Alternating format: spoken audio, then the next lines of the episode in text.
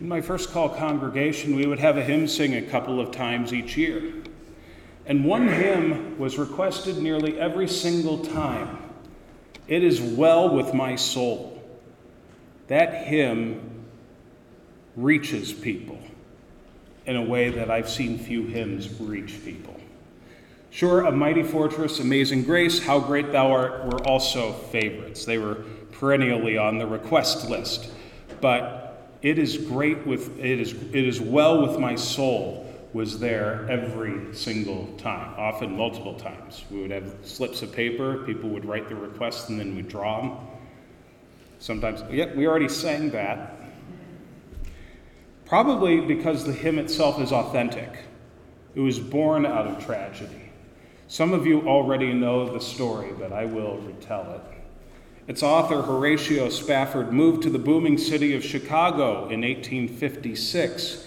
He had grown up in New York State.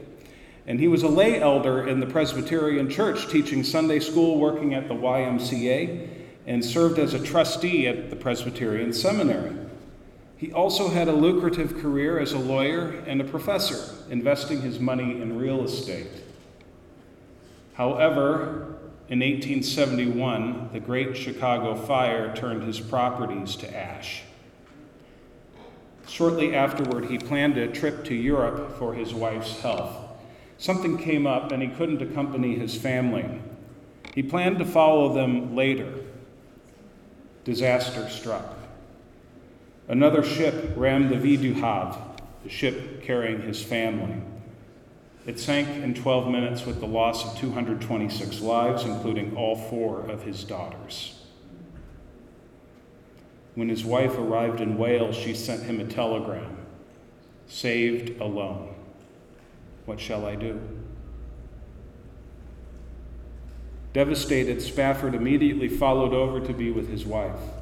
When asked later about the genesis of It Is Well, he said that he wrote it on the high seas, near the place where his children perished. Spafford endured heartache that few of us can imagine. He not only lost four children at sea, he also lost a son who was born later.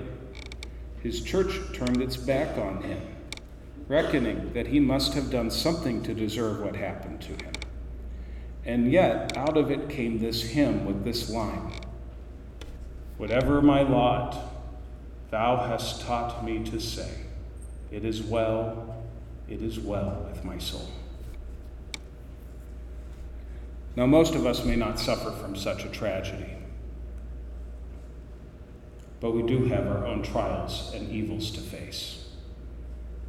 We suffer from sickness, we have accidents, we lose loved ones.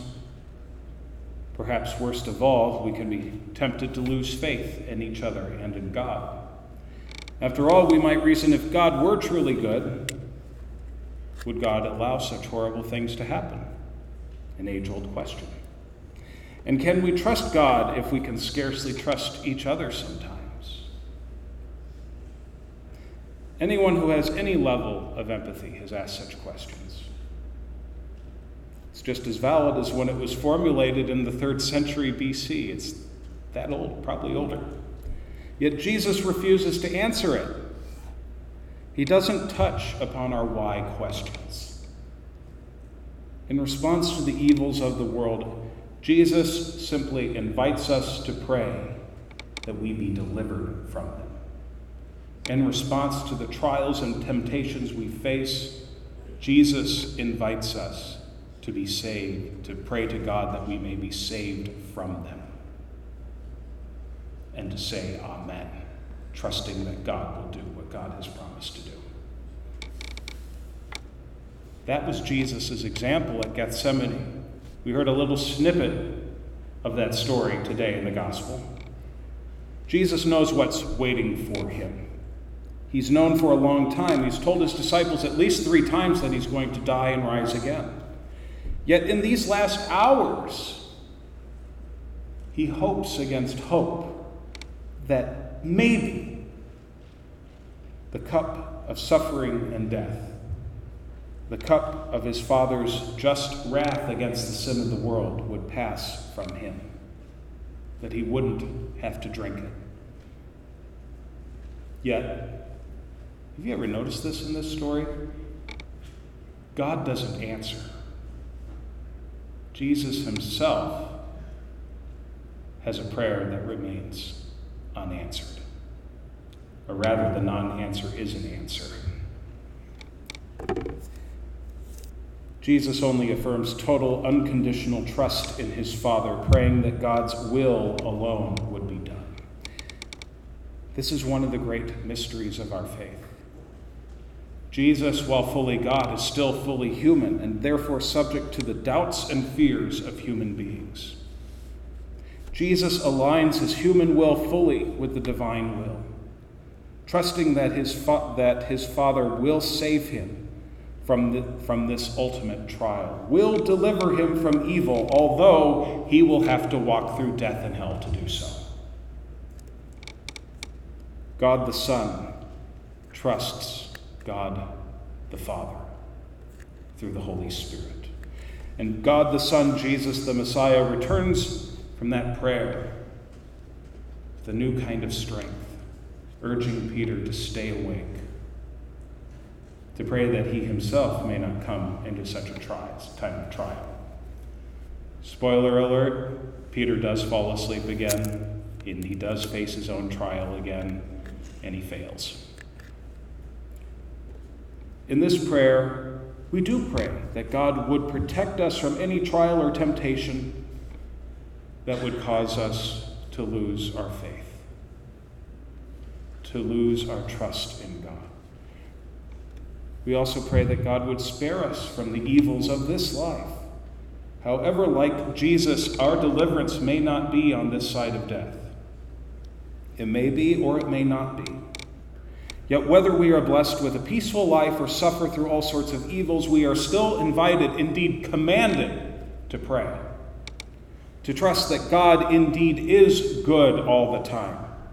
That on either side of death, God will deliver us from all evil. And God does that through Jesus Christ. Jesus carried the whole weight of our sin on himself. The whole weight so that, in Paul's words, he became sin who knew no sin. Why? So that we might become the righteousness of God. Luther called this the glorious exchange. Jesus took on everything that we are our sin, our brokenness, our weakness so that we could become everything that he is so that we could receive his glory, his life. That is salvation. And at the end of this prayer, Luther invites us to affirm our trust, to say Amen. Amen just means yes. Luther has summed it up there. Yes, yes, it will happen just like this. This is a statement of radical trust. A radical trust in God, even when everything is falling apart around us. To say, Amen. The God who promises is the God who does. And we can trust God to do as God promises because, for one thing, we, the church, are still here. 2,000 years of failure and stumbles and disaster and broken relationships and pain, and still the Spirit gathers flawed, broken human beings like you and like me together to hear the Word, to receive the Spirit,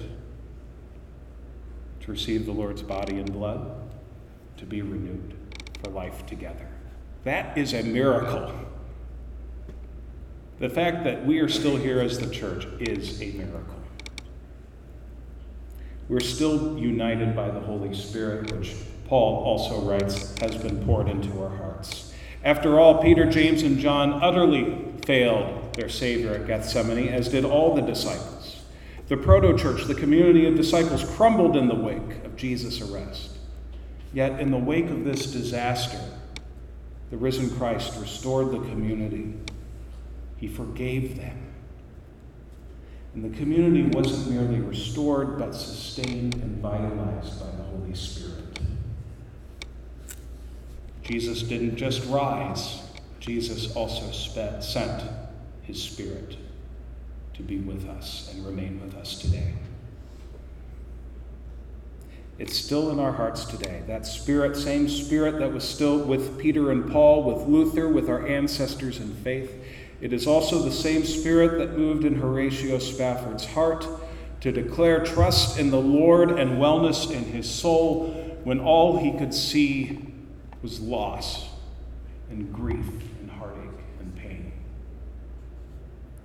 That spirit is here, sustaining our faith and life together inviting, strengthening, and enabling us to trust God, whatever may come. I invite you to sing first two verses of the hymn, It Is Well With My Soul. It's not in your bulletin, but it will be up there on the screen.